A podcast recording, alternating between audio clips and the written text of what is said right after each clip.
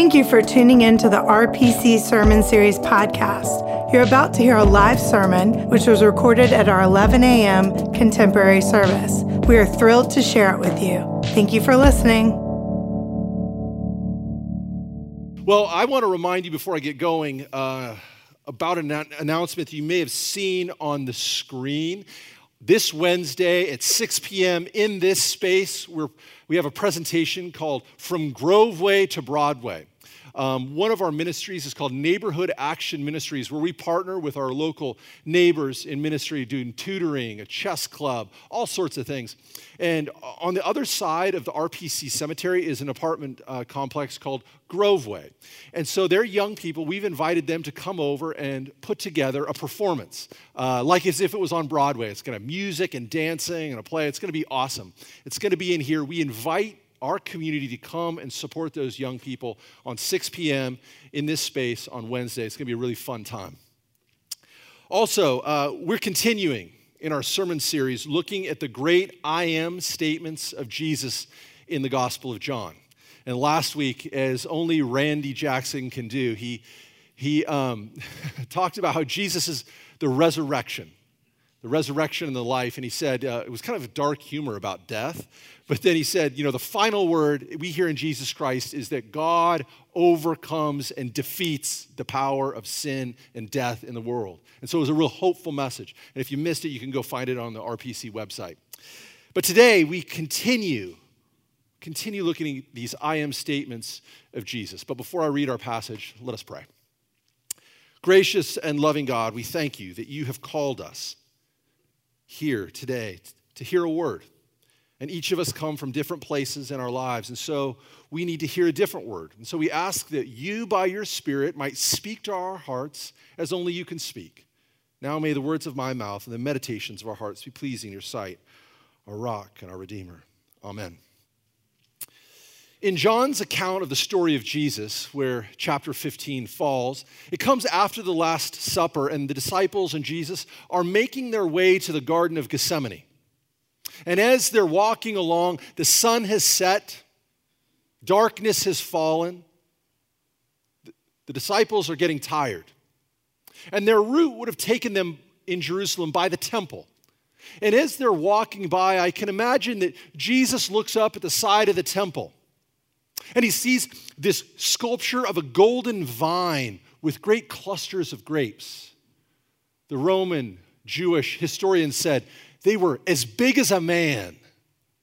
And we can imagine that Jesus is walking by and he, and he kind of points them out. He says, Hey guys, do you see that vine?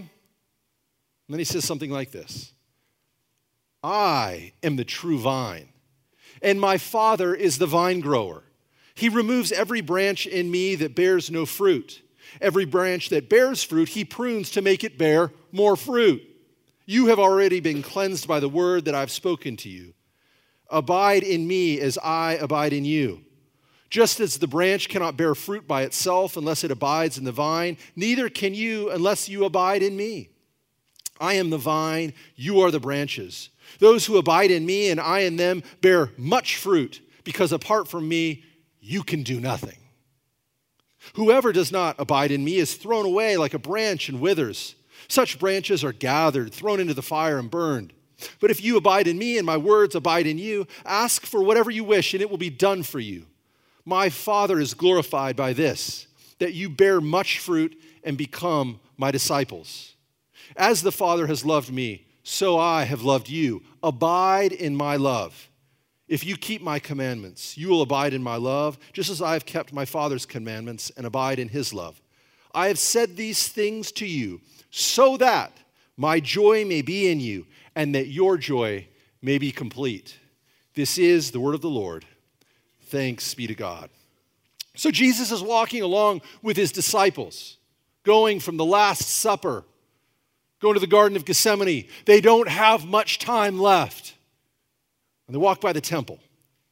And Jesus sees this great golden vine sculpture, looks up and says, Guys, guess what? I am the true vine, and my Father is the vine grower. Now, these guys would have been raised as Jewish boys. They would have been familiar with this imagery that comes from the Old Testament.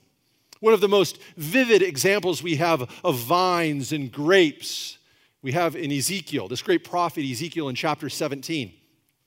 He has this vision that God gives him. And he says that there were these cedar trees in Lebanon, and a, an eagle comes and gets a branch and takes it to a far off land and plants it in the soil. And there it's fertile soil and it grows into a great vine. Another eagle comes and waters the vine and it continues to grow. In fact, Ezekiel writes, it was transplanted to good soil by abundant waters so that it might produce branches and bear fruit and become a noble vine. What Ezekiel is saying here, the point is, he's saying, as the people of God, you're going to be taken away to a far and distant land. But when you're there, plant yourselves and flourish, grow into a great vine. And so it's this great tradition that Jesus draws on when he says, I am the true vine. The true vine. He's saying, where, where the people of God, where, where humanity has fallen, Jesus will achieve. He will follow the, the commandments of God. Where we have fallen, he will succeed. And he's saying, I'm, I'm going to show you what a good life looks like. I'm going to show you how to live a life. I am the true vine. I'm going to show you how to flourish, be a part of the vine. Now, to be a part of the vine, this is not an easy thing. It's not just smooth sailing. Did you notice Jesus has some tough words, some tough truths for us in this passage? In verse 2, he says, He or the vine grower removes every branch in me that bears no fruit. Every branch that bears fruit, he prunes to, ba- to make it bear more fruit. Now, Jesus here is referring to the counterintuitive principle of addition by subtraction. In other words, sometimes you have to cut away and so you can grow more. So, for instance, in business, sometimes you have to, to sell away part of your company so that you can you can focus in on your core business. You have to prune. In dating, I've tried this. You can try to date multiple girls, but eventually you got to decide. You got to focus in on your one true love. In sports, when you lift weights, you're breaking down the muscle in order so that it will grow back more. You have to prune it. In, in gardening, you have to prune your bushes in order so they will flourish. Pruning is a part of flourishing. But let me tell you, pruning can be hard. Can be so hard. Courtney and I bought our first house a few years ago. And one of the previous owners of this house was a famous landscape architect and gar- master gardener named Daniel Franklin. His, all his papers are collected at the University of Georgia. And so now his garden is now my garden, and I'm not much of a gardener. Okay? And so I hired this guy, Patricio. Patricio to take care of my garden. Now, this garden was regularly voted in the top 500 gardens in America yearly. And so Patricio is my gardener. The thing is, is Patricio doesn't speak much English and I don't speak much Spanish. And this past spring, I noticed that one of our, our boxwood bushes were, were beginning to die. And I said, Patricio, I pointed, I said, what's going on with them? He looks at me and he says, podar. And podar in Spanish means to prune. And so I said to him, see podar, which in Spanish means, yes, prune. well, I must have maybe, something may have gotten lost in translation because he may have taken that to mean excessively prune. Because Courtney gets home and says, Jeff, what have you done to my bushes? I said, I look at it, they're like little stumps now. I thought to myself, well, Jesus did say, Every bush that doesn't bear fruit needs to prune. You need to prune it so it'll bear fruit. And the, just a couple weeks ago, I was drinking my morning coffee and I looked out the back window, our boxwood bushes, and I saw new green growth on the branches. And I said, Praise Jesus. you see, this is addition by subtraction. You ha- sometimes have to cut off what is holding you back so that you can flourish, so that you can grow. For some of us, this might mean we have to change jobs so that we can spend more time with our families. For others of us, it might be we might have to forego the $5 Starbucks latte every day so that we can tithe. For others, it might be focusing on our diet and cutting it down so we'll bring down our cholesterol. I could go on and on, but this is addition by subtraction. Sometimes we have to prune in order to flourish. That's the addition by subtraction of the spiritual life. But there's also a different kind of contribution to flourishing, addition by addition. There are positive things that Jesus wants us to do that we can do to, in order to flourish. So he says this in verse 3 You have already been cleansed by the word that I have spoken to you. Abide in me as I abide in you. Just as the branch cannot bear fruit by itself unless it abides in the vine, neither can you unless you abide in me. And then in verse 9, he returns to this theme. He says, As the Father has loved me, so I have loved you. Abide in my love. If you keep my commandments, you will abide in my love, just as I've kept my Father's commandments and abide in his love. Now, this word abide can also mean to dwell. It's asking the question where do you find your home? Where do you settle down? Where do you rest? Where do you find comfort and peace? Jesus is saying, I want you to abide in me. I want you to abide in me and my words. I have said all that you need to know. Now go and do it. Abide in what I've shown you, the kind of life I've shown you a life of integrity, a life of compassion, a life of love. When you know what you're about, there's a certain settledness to you. You can abide, things won't bother you because you know what you're about. There's a certain peace and settledness to the Christian life when we abide in Christ. Back when I was in college, the Coen brothers put out a movie called The Big Lebowski. And it tells this story of this slacker guy who lives in Los Angeles. He goes to the grocery store in his bathrobe. He drinks white Russians before noon. He smokes way too much marijuana. This is not the kind of guy you want as a role model for college students. But there he is. And the, and the narrator of the movie calls him the dude. That's what they know him as, the dude.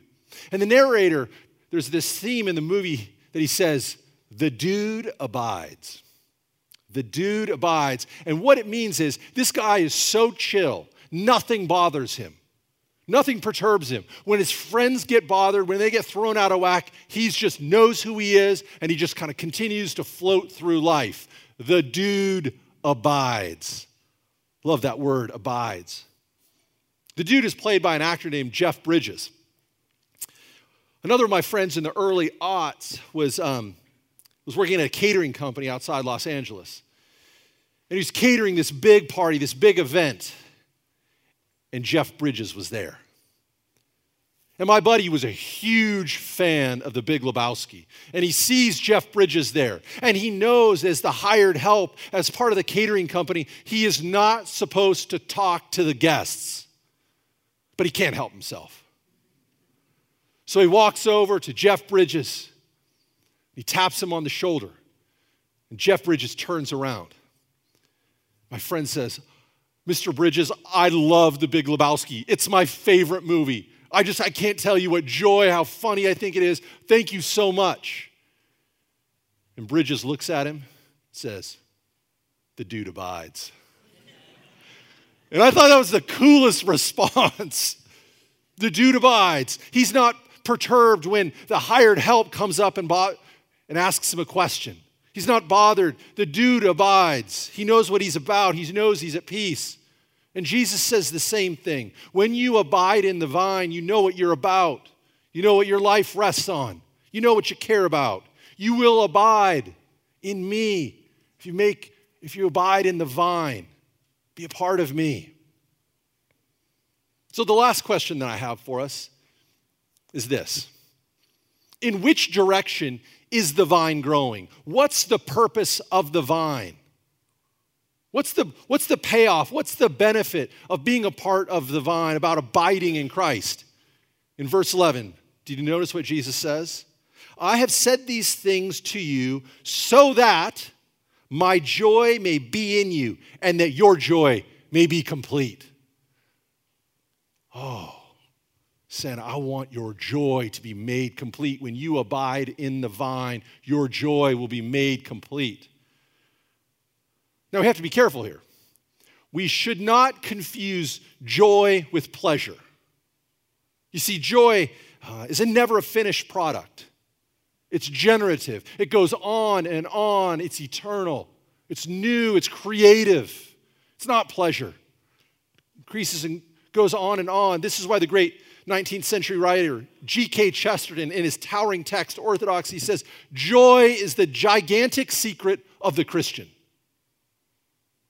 Also, C.S. Lewis, when he was looking back at his early life and his conversion experience about how he gave his life to Christ, he titled it Surprised by Joy. The gigantic secret, the gigantic surprise of the Christian life is joy. I think this is what people are looking for. We're looking for a sense of joy in our lives. We want to be a part of a community that is about joy. This is why at RPC, our mission statement as Roswell Presbyterian Church is a family of faith united in Jesus Christ. We could substitute family out for vine. We're united in the vine in Jesus Christ. He brings us together, and that vine is growing towards true joy. We are a community of joy. I want to conclude with one of my favorite passages from literature. One of the books that's probably most identified with my generation, for those of us who grew up in the 90s, was a book called A Heartbreaking Work of Staggering Genius. It's by an author named Dave Eggers. It came out in 2000. Dave grew up with his family in Chicago. In his early 20s, within a couple weeks, both of his parents died of cancer. And so he received guardianship of his younger brother, Topher, and they moved to San Francisco. There he started a magazine, and he and his brother, they tried to wrestle with their grief and their sadness. Eventually, Dave went to apply to try to get on Real World San Francisco. The interviewer asks him, Why do you want to be on the show? And he says, Well, I've gone through this great tragedy and I need, I want to share my grief with people. I want, I want to be supported. I want to expand my circle. I want to make new friends. What he says here, he makes, uh, he uses the word a lattice. He wants to build a lattice of relationships. So I want to quote here because I think the very thing that Dave Eggers is talking about is the spiritual point Jesus is making. The lattice that we are either a part of or apart from. The lattice is the connective tissue. The lattice is everyone else. The lattice is my people, collective youth, people like me, hearts ripe, brains aglow. The lattice is everyone I have ever known. I see us as one, as a vast matrix, an army, a whole. Each one of us is responsible to one another because no one else is all these people know all the same things and truly hope for the same things. It's undeniable that they do. And if we can bring everyone to grab a part of the other, like an arm at the socket, everyone holding another's arm at the socket, and if we can get everyone to, instead of ripping this arm from the socket, instead hold to it tight and thus strengthening, then connections between people, the people you know, become a sort of lattice. And the more people, good people, they must be good people who know that they are here to help. The more of these people you know and that know you and know your situation and your story and your troubles or whatnot, the wider and stronger the lattice. In Jesus Christ, we are united as a part of the divine, a part of this great lattice where we share life together, where we're holding each other's arms through pain and joy through agony and ecstasy, from the wide spectrum of human emotions, we are together as a part of the vine, united in Jesus Christ. This has been especially relevant to me the past two weeks. Um, a good friend of mine died by suicide. And I just, I don't know how it'd go on, but there's a vine here, this staff and this church holding each other by the arms as we wrestle with the mystery of death, of life. if we struggle, we're not alone. We're a part of the vine, united in Jesus Christ as we go towards the completion of joy. This is what this community is about.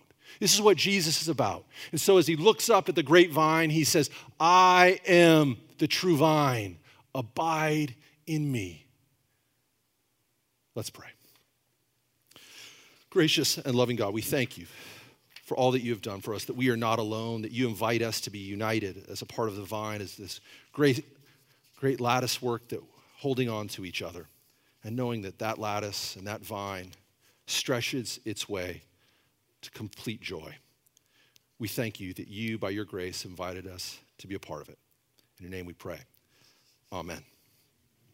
Thank you so much for listening to the RPC Sermon Series podcast. If you'd like more info about Roswell Presbyterian Church, check out our website at roswellpres.org.